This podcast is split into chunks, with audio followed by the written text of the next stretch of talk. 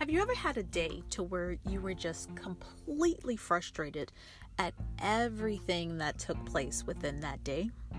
Well, if you have, I want to let you know you are not alone. This happens day after day to so many people, right? And a lot of times, what we do is we do our best to make an attempt at smiling, make an attempt at pressing beyond our current moment. And while I agree with that, and I think that that is 100% okay, there also comes a time in your life that you must take ownership of your current feeling. How are you feeling in that particular moment? Why? Well, understanding how you feel is a necessary part of identifying who you are, what is going on in your surroundings, and what you would need to evaluate in order for things to change.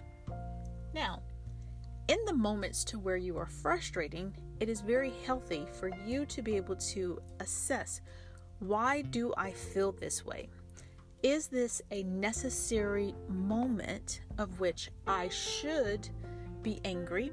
And if so, what do I do with this anger? Or what do I do with this level of frustration?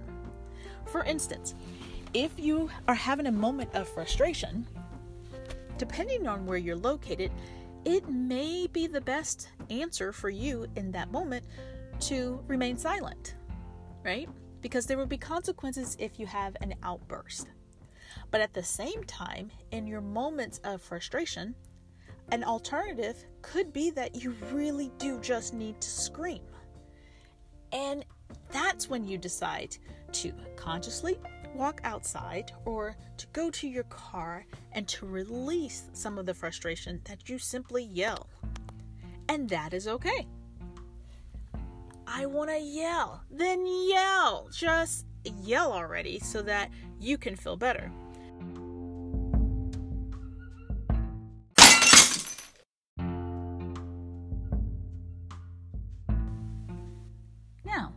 Hopefully that actually made you feel better by yelling, to be able to release that level of frustration, and then come back to the reality that I still have to deal with whatever issue was before me.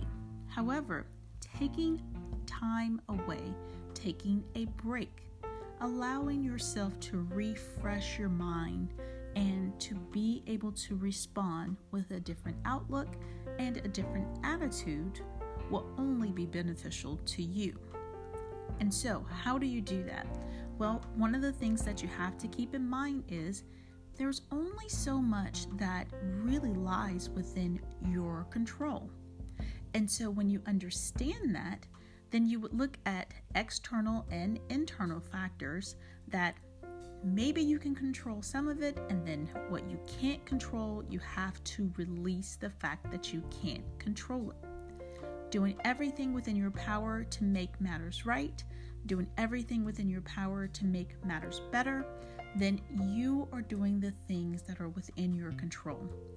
If it is something that you personally can't do or can't make happen, then those are things that are beyond your control. And so your response becomes a little bit different. Your outlook of how you view something that is not within your control then has a new response, right?